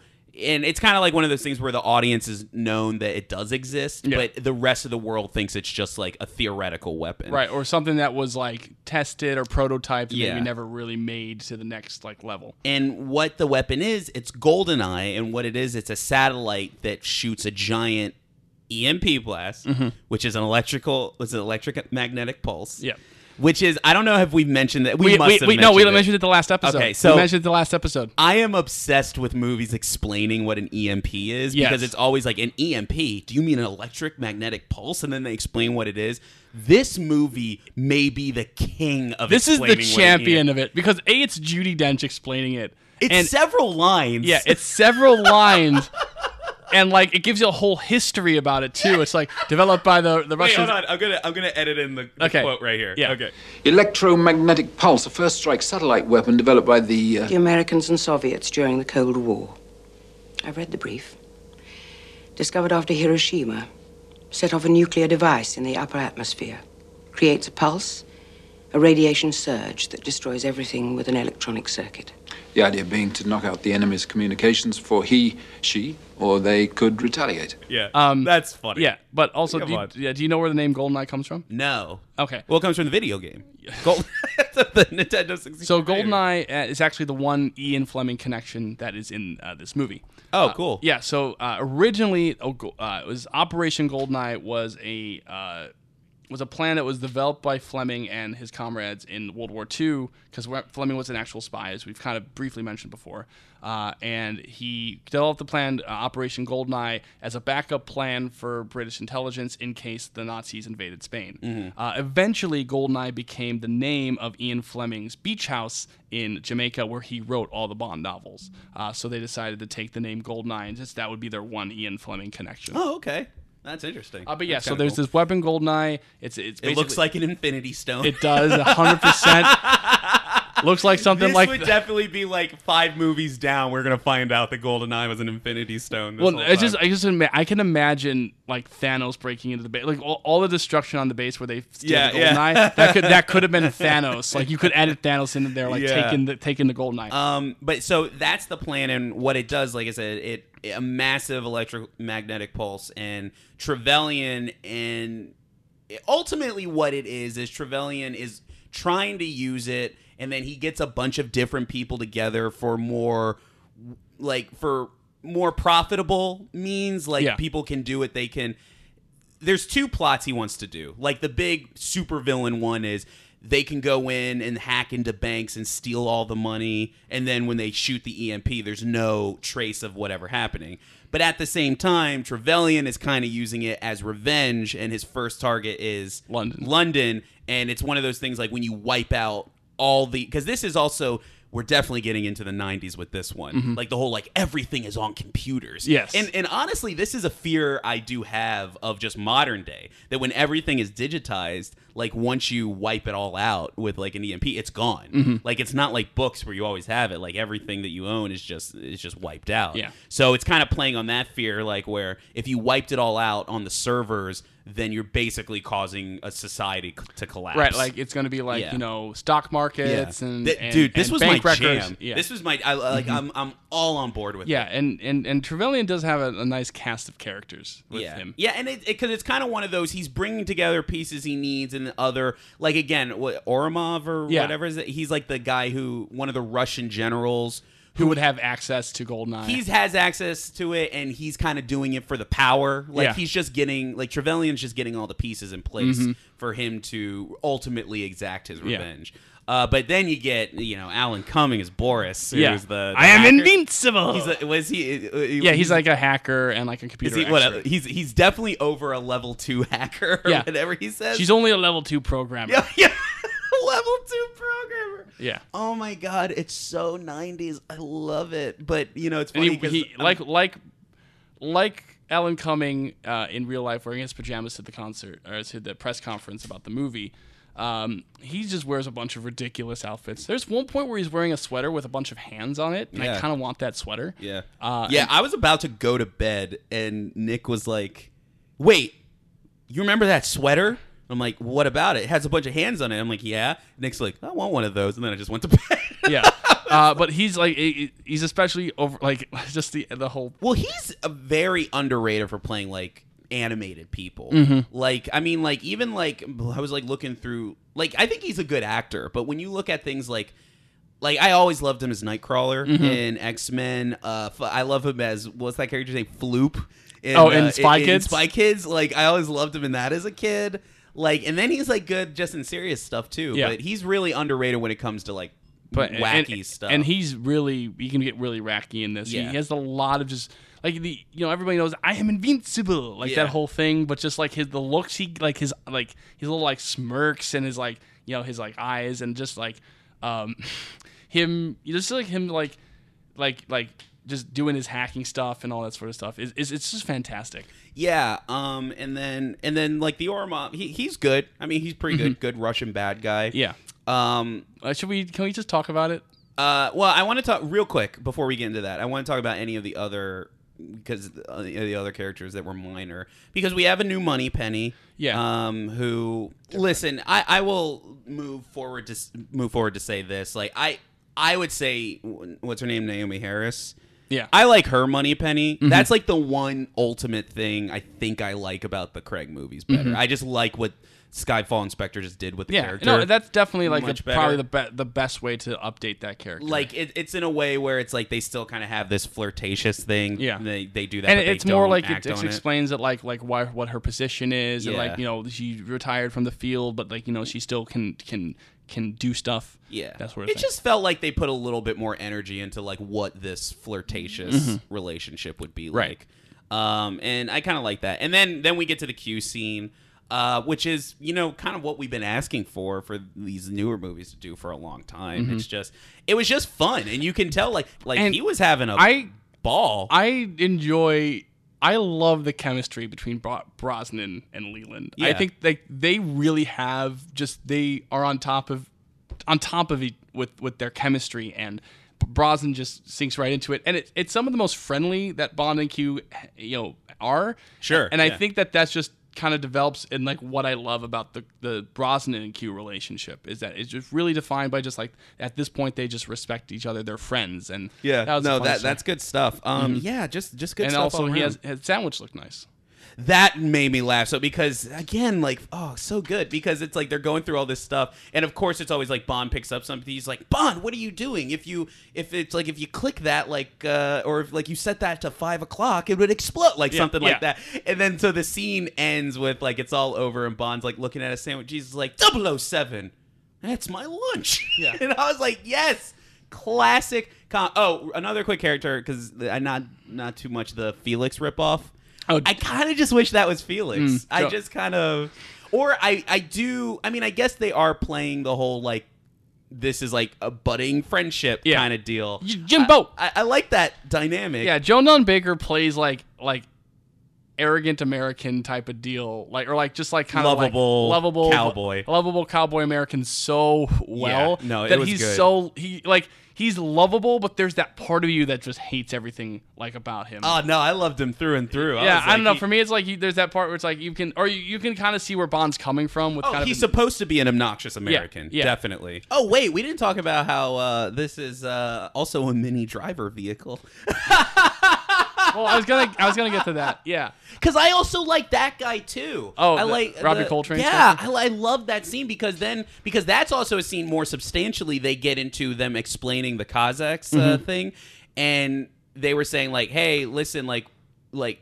They're kind of like throwing shade at each other. It's like remember like when all these people went to the to Britain and then they turned their backs on them or they, Yeah. they sent them back to Russia. And but then like the guy kind of owns up saying like, yeah, it wasn't Russia's finest hour either either and it's just kind of like these little things in the movie that talk about like yeah this spy war game like there are no well, winners and, and so that I history, it. it's like even though it's not like a character we've seen, like it's, it didn't end up being Pushkin, but it's, there's that still that history where it's like, okay, Bond shot this guy in the leg, uh, and and he's a former KGB, and now like now the KGB and, and the USSR has fallen. He's kind of a you know a, a kind of a Russian gangster now, Yeah. and he has all these connections. this and, free market economy is, free market kill, is killing him Uh, but, but yeah, thought that was great Robbie Coltrane, uh, the Valentino character, uh, has a girlfriend who's singing uh, "Stand by Your Man," the, the classic American country song, and she's singing it very badly. And yes, that is in fact Minnie Driver. Yeah, I remember one day it was on TV I was like wait is that Minnie Driver and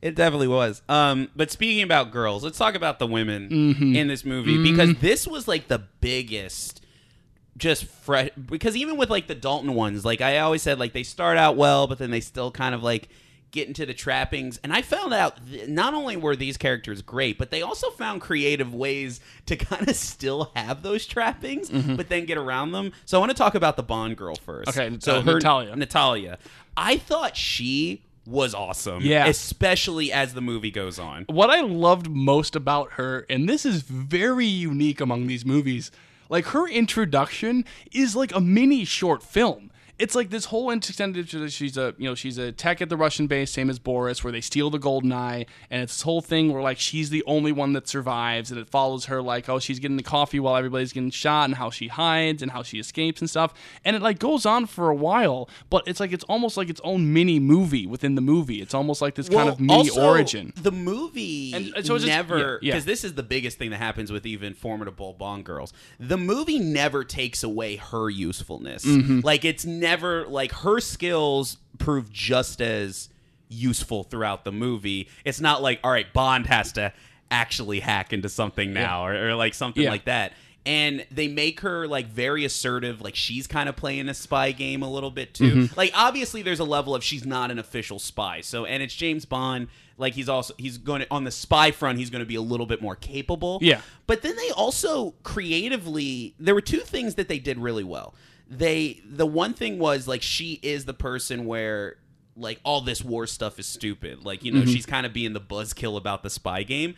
But what I liked about it is like this movie gave you a reason for why she's like that. Yeah. Like she literally was in an office shooting, essentially, Yeah. where she watched all of these people that she know dies, and she was the sole survivor of her entire installation exploding. So she has witnessed like firsthand and she's not like a soldier or anything. Right. So it made more sense that Yes. she and she expresses it because she's assertive, but it was so organic why she was like the quote unquote like adult in the room. and and also like it- it's just from the uniqueness this is a very unique and awesome way to do the like civilian bond girl trope because she's like really like she's in the government she's doing this hacking but she's really just like you know she's not like she doesn't have any special training. She's not like she's just a civilian. But you still you you give her this opportunity to become the survivor.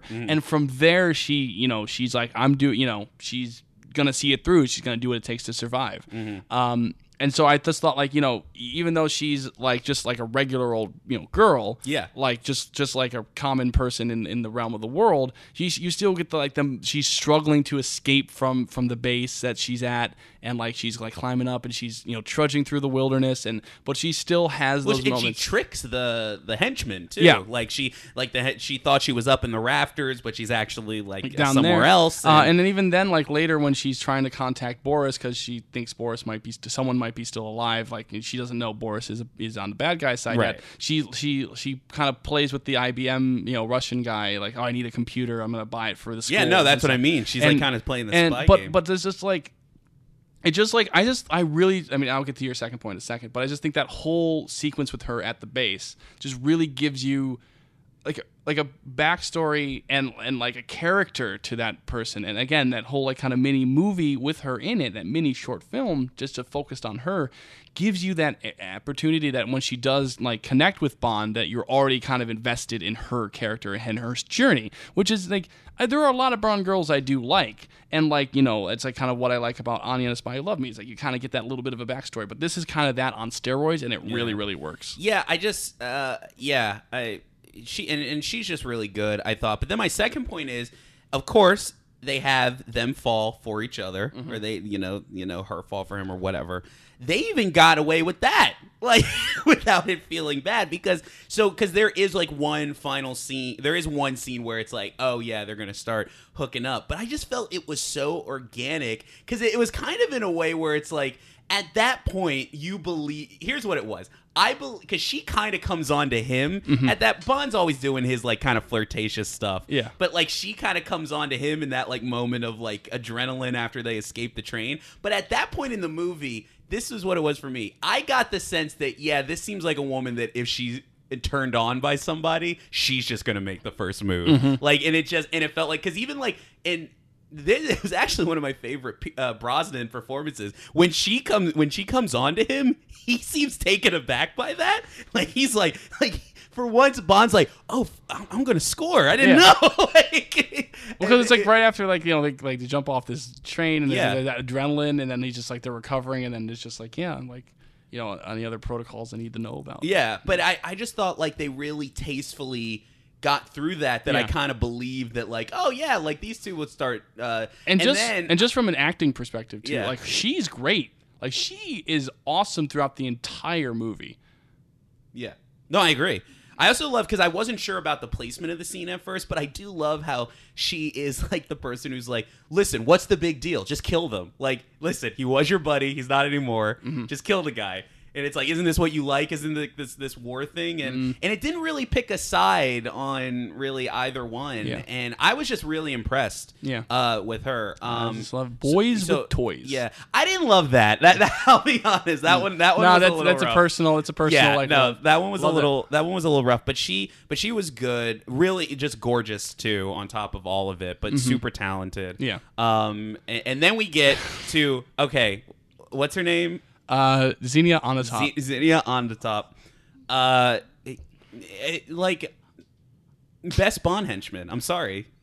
Like I, I think so. I like. you I know what I'm not gonna I, dis- I that because is- it's because here's the thing because like you know we all love Jaws we all love Oddjob but it's just kind of like they're iconic Yeah. like Famke is just putting on a performance in this and you know I love an over the top 100% deserved an Oscar for this like this is un freaking believable I- like yeah. what she does in this movie. It, it's what a, it's what somebody in one of these movies should be doing. And it's why you have those henchmen characters. So like you either want the villain to be over the top i think. This is how i feel. Or you want like ma- this is why sometimes you give that to the to the henchmen because they can be a little bit more animated than when they go against the villain. It's a little bit more entertaining. And she just delivers like above and beyond. Because like we said so like her deal is like she's she's ultimately an a, an assassin mercenary mm-hmm. who um is sadomasochistic. And mm-hmm. like she gets very just very horny for killing people. Mm. And they just play it. She plays it in the most entertaining way both when she's doing stuff when she's in the background of a scene she's her doing stuff. background work in this movie is insane. Yeah, it's like really there's one. So there's a scene where like you know there's Bond and Alec are on this train. Like Alec has this train that that's how he kind of gets between places. That's how he hasn't been caught as like the head of this organization. And so it's like Ourumov you know, have they've captured Natalia and Bond gets on the train, and there's like a standoff where like you know they're gonna kill her, uh, you know, if Bond you know doesn't you know do you know doesn't you know drop his gun or whatever. Right, like right, that. yeah. And so, at one point, Alec is like, well, so what's the choice, Bond? Are you gonna save the girl or are you gonna save the world? Like, well, whatever. In the background, Famke Janssen, who in this scene is just is just dressed up like a va- fucking vampire. Yeah. like she's just a vampire-looking motherfucker. I mean, we should let's get this out of the way because I am genuinely like she's very talented and she Yeah. deserves like she is like from an like genuinely good acting for the type Yeah. of acting she's doing. But to get this out of the way, she is very attractive in this She movie. is so Yeah. hot in this movie, and I'm not that type of person. Like, I don't say that about things. Like, You I, don't. I this feel is very weird, but, like, uncharacteristic. I just like I don't know. you were having a conniption in the theater. Like I- you like her first scene in the uh, uh, whatever. I'm gonna get to this point first. Yeah, yeah. So in the background, like Alex is being like, "You're gonna save the world, gonna save the girl." Once again, Bond is that an imp? Like whatever. In the background, she's like starts licking her lips and then starts like growling. She's like, she's like, Ugh, and she's like, Ugh, like, and then just just crazy. And we should say, like, she does it in a way that's like it is over the top, but it's not like her just being an animated fool Yeah. in the background. Like she is really doing a good like and she's reacting to the proper stuff. Yeah. Like it's not just There her are acting so like so many good scenes with her in this movie. Yeah. Uh, just I'm gonna just go. Well, her thing is that her her special, which this is ridiculous. Her speciality is that she crushes people with her thighs, Mm-hmm. like which is, I guess, like uh, also supposed to be kind of like a take on like.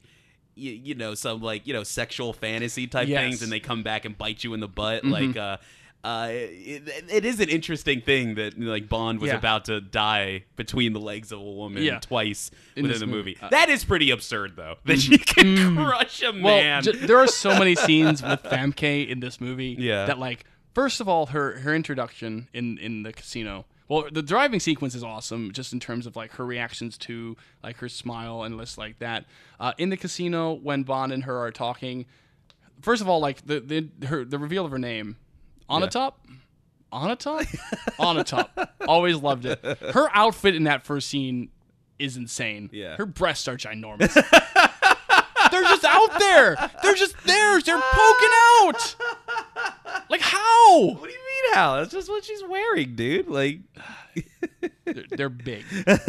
Um, and then she's, you know, she's she's flirting with him in a way, and then she goes off to the like the to go off with this general to get the keys to this copter, and she that's when they kills him in th- this Yeah. rough sex scene, which was specifically the scene they had to tone down because the first version of it was very very yeah, risque. it's fine the way it is. Yeah. Like, you No, get works. the point. Yeah, It- it's Um, fine the way it is. The bathroom, the, or the bath fight, Yeah. is so insane. So she actually broke a rib on that scene Yeah. because she told Brosnan, "Hey, like these walls are padded. Like just, just, just throw me into the wall. The walls weren't padded. She was just like, just going for it. She broke a rib. Yeah. Well, she's great. Bond yeah, she is gets tossed around. Bond and her have great chemistry. But my favorite scene of her in the movie, my favorite little bit of acting from Famke, Okay. is when I want to talk about the tank shanks in a second, but like, but like he Bond parks the tank, and like the train's kind of going at high speed, and she's just. I guess up- we should mention that at one point Bond drives a tank Yeah. in this movie. Yeah, and that that Yeah. seems crazy too. Yeah. but like she's looking off,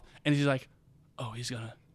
Oh, this? Yeah, what you're talking about. It's like we're gonna crash, and the look on no, her no, face. no. What she says is like, so they see the train is heading towards Bond in the tank, Yeah. and then like Trevelyan's like, "My God," or something like that, and then she's just like with a smile on the like face, smiling, like, a euphoric look in her Yeah, eyes. She's like, he's gonna derail us. and I was like, oh my god. And you could tell, like, especially the audience was just all in on this character. Like she, it and she deserves every everything about she is yeah. so good in Um, this movie. And it was just like it was two it was just two and three if you count M just like I just haven't seen like them treat the female characters this well in a Bond movie in Mm-hmm. Yeah. a long time, if really at all Yeah. to this degree. No, but- um, yeah, I, I really liked both of them. But like I said, both gorgeous, but also both very talented, very good, very well written uh, for a Bond action movie. Um, yeah, big big thumbs up, big buys. And then, well, and then we have one more person to talk about, which is Pierce Brosnan Yeah. as James Bond. Uh huh. this is like, and and it'll be interesting because I've I have a perception of where the Brosnan movie's going, where his performance goes. Yeah. But just taking this first movie, this is an iconic performance, and this is a very iconic Bond look and performance. And it's partially because we did grow up in that era. So it's like seeing him as Bond, it's almost just like a familiarity. It's like he is Bond. But just again, just like he just falls into that role so perfectly that it's just it's he is Bond. Like and it's hard not to see how he is kind of almost a perfectly built Bond because he he's great at the action, he's got good running and and, and just like when he's like Bond, he's sometimes Brosnan is best when he's like on uncover with the gun with the Walther PPK up around the corner. Just that looks, the looks that he gives around the corner and stuff like that. It's just like almost Bond. His quips, you know, are very quippy, very good. You know, most of them are, are very solid quips, Yeah, but yeah, he yeah. always delivers them well. It's kind of like it's almost like Brosnan can be like kind of a combination of what people like about like you know, Yeah, Connery, yeah. Moore, and Dalton. Like all three of those kind Yeah. of combined in some ways. I, I will say I like Brosnan. I do. Um, I wasn't like blown. I've never been blown away from it, but I, I like to think he, he's a solid Bond. Mm-hmm. Uh, I think most of this movie is the work around him that I like a Yeah. lot. Uh, but he's not bad. No, I, um, he's and like good. if, just to good. like tease a little bit, I, I think it's just one of those things where I do think that this like performance is so iconic and so good as Bond. I I I'll be interested to revisit the rest of these films because I just don't think Brosnan ever get back up to that well, height I- of this so movie. I'll be honest. There's a lot of I, lo- I like. I really like this movie, and there were there were a lot of things I like, but there's also a lot of things that I know. Like, all right, there are variations of what is going to happen in this movie that are just going to be in the next like four mo- or three movies. Mm-hmm. Yeah. And I did have that thought where I'm like, yeah, I could easily see how if we keep on recycling this tone and if you don't do it carefully, it could not be great. Right. Because there were certain things like I was getting to the point where I'm like, oh yeah, maybe now I see why you don't need a quip all the time. all the time. Yeah, Uh, there there and- is a you know there are some like I like a lot of the quips in this movie. Yeah. but there are some that are a little bit forced. Yeah, Like, but it's like, and again, it's like, all right, we're gonna do this again. Like, there's gonna be so many movies after this about like satellites and technology. Mm-hmm. Like, they're they're gonna like run that into the ground, Mm-hmm. and and I'm curious to see where Bond goes. I've heard like, I've heard all the stories. Like, even if you are not a fan, if you are, or if you're not a fan of Brosnan, a lot of people definitely thinks he gets worse as it goes on. Mm-hmm. Either way. Um, so I'm interested to see where it goes, but Yeah. ultimately, no, I liked him. I, I, I did like him, but it's Yeah. Mm-hmm. more so the movie as a piece I, I liked um, the most. Yeah. Um, and then I think the last thing we had to say was like, yeah, there's a part in this movie where he drives a tank. Yeah, so that's actually very interesting because that's the first time that they've ever actually filmed in Russia. Yeah, okay. Uh, but that the whole sequence was supposed to be filmed in Russia. But when they got there, they realized like the Russians weren't really used to international film productions coming in. It was still kind of new now that they had opened up their borders for that sort of stuff. So there was a lot of red tape, and they were like, "Oh, well, you can't crash into buildings." And like they were like, "We're not going to crash into buildings," but there was like, "Oh, if you're any damages, we find you're liable for them." And then they filmed like four days, and they just felt like the Russians were really on top of them, like watching them because like, oh, they were filming near like an important museum and like the Japanese embassy, and they were like lots of nerves about it.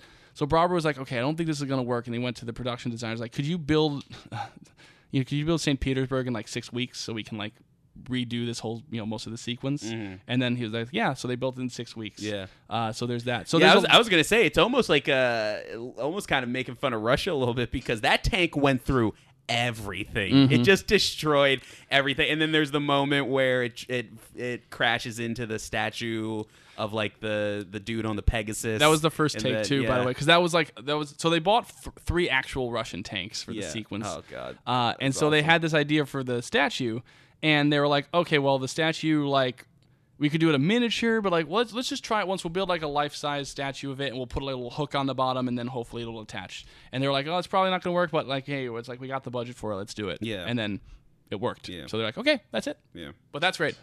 When the moment when it drives through um, the the wall for the first time Yeah. is so funny. Did and this is the last time I mentioned it. This movie seemed very much like the tone of what Marvel does now.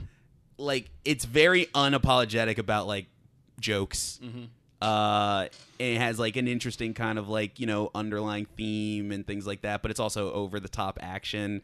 Uh, the villain is kind of Yeah. like a it's It kind of like an evil version like of when people Bond. say it is the modernization of the franchise. Yeah. it, it is in the sense that like it keeps those Bond, it keeps like the some of the structure of like the Bond, you know, the Bond girl and Bond and stuff like that, and it keeps Yeah. you know the kind of the insane stunt sequences that we've kind of gotten used to talking about. Yeah. uh, but it really does kind of put it together was- in, in a but nice the humor was a big one for me. yeah, and the, like, but that, yeah, and it's the humor. They found a way, especially in this movie, and you're not wrong in that. Like some of the stuff that happens in the next couple Brosnan movies, kind of, you know, are it's just a bit too much of it, and Yeah. we're gonna see that. But in this movie, they do strike in basically near perfect balance Yeah. of like the quips Well, and, and but the also let's be honest. Like this, I'm sure wouldn't be everybody's thing. Like Oh, there would probably be people who would prefer it to be less silly than it is. Mm-hmm. Uh, but I just think it's just like this is almost like an ideal Bond tone. You know, if you if you if you really do this carefully, it like it keeps kind of Yeah. a serious nature of it while not n- not disappearing like the humor from it. Well, I mean, my final statements on it, like I absolutely I watched it. I absolutely loved it. Um I thought it was very well constructed. I thought the characters were great. The female characters were on point this time around, and I thought that this was a Bond movie that was able to uh, streamline its plot in a very in a very cool narrative that thematically works too with like as I said like the whole like ghosts of war coming back to haunt and the, the price of it and this legacy that is vague but you know enough just based off knowing these characters. Because again i think that, that that is a rule that you can get away with. You know bond well enough that you can just insinuate his past and like you know they and you can uh, extrapolate from it. Um yeah i just like eh, this is i'm curious to see where uh, this finally ends up on the ranking but it's super high like it's definitely in top five uh, really, really enjoyed it. Right. Just super fun. Yeah. Um, and definitely, I don't really own a lot of Bond movies, but this would be the one that I would go out of my way to like get a Blu-ray of or something. Really, really enjoyed it. Yeah, it's it's it's definitely top. Who's five. Harrison Ford in this? Ooh, that's we're getting to that early. Yeah. We'll see. We'll see. Oh, you want to save it to the end, or no, we can do it now. yeah, Well, I just got to have some aftermath stuff, but we, we can do it now. yeah. Who is Harrison Ford? Um, like head, like oh, that's an easy one though. I was gonna say either like head of the FBI or like something. I'm trying to think of like where they go though. He could he could help out with uh, you know like he's in that he's at that presentation for the Tiger helicopter that that Onatopp steals. Yes, Like he's he's he's there. Like he's kind of an honored general, and then like he he's like you know yeah. yeah or it's like, yeah, he could have been the general that uh, Onatopp kills. Mm-hmm. that would have been like the second time that happened to him because that almost happens to him in Blade Runner. Mm, yeah. Um, but anyway, um, all right. And I could just wait. I just imagine his voice like Onatopp, what are you doing? Get off of me! Xenia, I can't breathe. I love how that guy dies with like a with like an orgasmic look on his face. Mm-hmm. So good. Um, all right, aftermath. What do we got? So we got the movie does release on November 13th, 1995. So again, um, one of the things they did want to do is that they felt like they they wanted to start avoiding the summer. So now all the Bond movies are going to come out in the fall instead. So it's going to be the kind of the Thanksgiving Christmas release type of deal. So they do release uh, have a premiere in uh, October, November 13th, 1995. Worldwide, you know, worldwide drop in 19 uh, sorry in uh, November 17th. Um, this movie was very, very successful. The most successful Good. Bond movie since Moonraker, uh, raking in um, uh, $350 million worldwide. Um, and just in its first week in the U.S. alone, almost eclipsed the total U.S. box office of License to Kill. Uh, so it was very, very successful. And so all those worries that Bond had no relevancy, that audiences would be interested, completely faded away. And this was now the hot new thing. It was a huge pop culture hit, and people were now very, very interested in the Bond franchise once again. Uh, the critical reception at the time was mostly positive to slightly mixed. Um, there was uh, Roger Ebert gave it three out of four stars, and he said Brosnan's Bond is somehow more sensitive, more vulnerable, more psychologically complete than any of the previous Bonds. Uh, also, From a writing standpoint, I would agree with that. Mm-hmm. Definitely. uh, and so a lot of people liked kind of the calling out or like the the reflection on Bond's character, um, and that sort of stuff. A lot of people praised that M scene. Um, and so there was like you know it was like people were like oh it's good you know it's you know it's good was Yeah. mostly the thing the legacy of this movie is that it is a fan favorite Yeah. among Bond fans, and it is considered one of the all-time best Bond movies. It's nowadays it's always kind of put up there with Goldfinger, with Spy Who Loved Me, as like the one of the top dogs uh, in the Bond franchise, and it really does people people view this one as the film that saved the Bond franchise, that modernized it, that brought it out into a new light, and was able to let it continue on into the new millennium, essentially. Um, another big part of its legacy, just real briefly, is that it also spawns one of the most important video games of all time. Yeah. Uh, so Rare does release GoldenEye the next year in 1996, and GoldenEye, the video game, um, Which is, I think, officially called GoldenEye 007. Yes, called Yeah. GoldenEye 007. Yeah. Um, and what it what that game does is that at the at that time it's a first person shooter, and first person shooters really weren't on home consoles uh, because people were like, well, you can't do it without a mouse and keyboard; it's gonna feel weird. And so the controls of GoldenEye and its multiplayer function really proved, hey. First person shooters can work on home consoles, and it's really like the predecessor to stuff like Halo That's- and Call of Duty. That's stuff like also that. saying something when your issue is your concern is control, like the what the control is. Yeah. Mm-hmm. And you put it on the N64, which has the jankiest controller. Uh, and also, what's funny about the GoldenEye, the video game, it's so iconic for his multiplayer. Yeah. But its multiplayer was legitimately added at the last minute with like three weeks to go in the game's development. They were just like, let's throw it in here.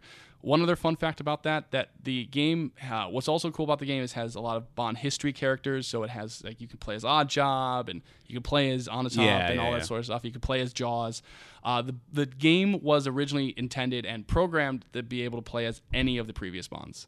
Uh, so you're supposed to be able to play as Connery, Moore, Lazenby, Dalton, or Brosnan, but they couldn't get the likeness, like, likeness rights to the rest of the Bonds. So Gotcha. it's just Brosnan in there. But in the game's code, you can still find the rest of the Bonds. Unless it's a Naboo Starfighter situation in which somebody's going to find the code. someday. Yeah, yeah. Well, I mean, it depends. We're those guys uh, level two programmers, then we'll definitely be able to find it.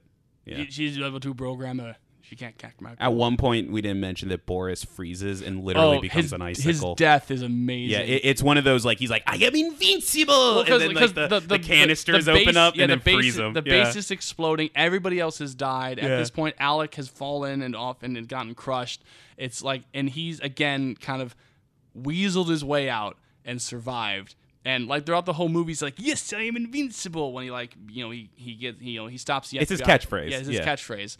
Uh, and so he's like, "Yes, I am invincible." And then he's like, raises his arms. The all the canisters explode, and he just freezes. And Yeah. it's like the perfect, perfect. He looks like when Mr. Freeze freezes somebody. But oh, last thing I'll mention, last joke I did like that I was no, not enough people laughed at was like Boris's thing is like his his uh, passwords are sexual innuendos. Mm-hmm. So they're always like, oh, like you know, like bosom or so I don't know, like something like that. But like the one very large, you can use them to open very large doors. knockers. That, that's what it was. And everybody's like, Boris. And then, like, the last clue was, like, what do you sit on but you don't take with you? Yeah. And then she's, like, always thinking, like, it has to do something with, like, the ass or, like, Yeah, the butt like or something. or, like, yeah. So I just thought it was funny that she asked Bond, who's, like, the most sexual creature on the planet. And he's like, what's what's another thing for butt? Like, it's something you sit on but you can't take with you. Bond's like, it's a chair. Yeah. I just thought that was funny. Like, and, Well, but, oh, like yeah. one la- one very last thing because Yeah. I, I do want to mention this too. Um, I also love because Bond one of Bond's things is an exploding pen, and just that sequence of like uh, Boris like clicking with the pen once he takes it, and you know it's going to explode at some point, and Bond like figuring out how he's going to do it. That's also like perfect like Yeah. mini tension where like oh he- it's again that perfect Bond tension. It's like you know Bond's going to get out of this, but how exactly he's going to do it? Oh, he has the pen, he's clicking it, he's going to wait for Boris to click to it three explain he has a pen that if you click it three times it activates a bomb in the pen and if you click it another three times it deactivates it Yeah. so it's like a grenade so like there's a scene boris like when he's hacking like flips around a pen and like keeps on like you know hitting the the little the trigger, back the yeah. trigger of it and uh and he doesn't know it, It's that's bomb. what it is. So you're kind of like waiting the whole scene, and it's good editing because you kind of lose track of like what's exactly going, but through like the cutting and Bond looking at it, you can kind of Yeah. the tension builds He up and I just love her. he- what is the code in Italian? He kicks it out of his hand. Lots of explosions. It's great. Yeah. Like that. Yeah. and a lot of good sneaking in this movie too. Lots Yeah. of good sneaking. Lot, lots of good stuff. Uh, Nick, I th- this was th- This is great. Yeah. Mm-hmm. Lo- love the movie. Absolutely loved it. Uh, but um, yeah, so next time for Bond, this isn't the only Bond. Brosnan gets a few more adventures, more Yes. so than. Uh, so next time we're going to continue the Bond franchise on a very, very interesting production. This is another one of those productions I cannot wait to talk about. It's a very unique Bond production as we talk about the next Bond movie, Tomorrow Never Dies. Oh wow! Can't wait! Can't wait.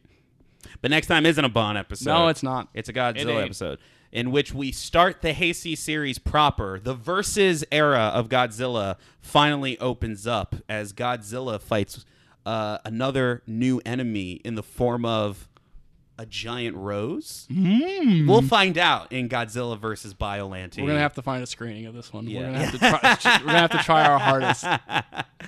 Um, but yeah, so that's it. Next time. In the meantime, uh, I'm done. We're done. We're done. I'm done. Yeah.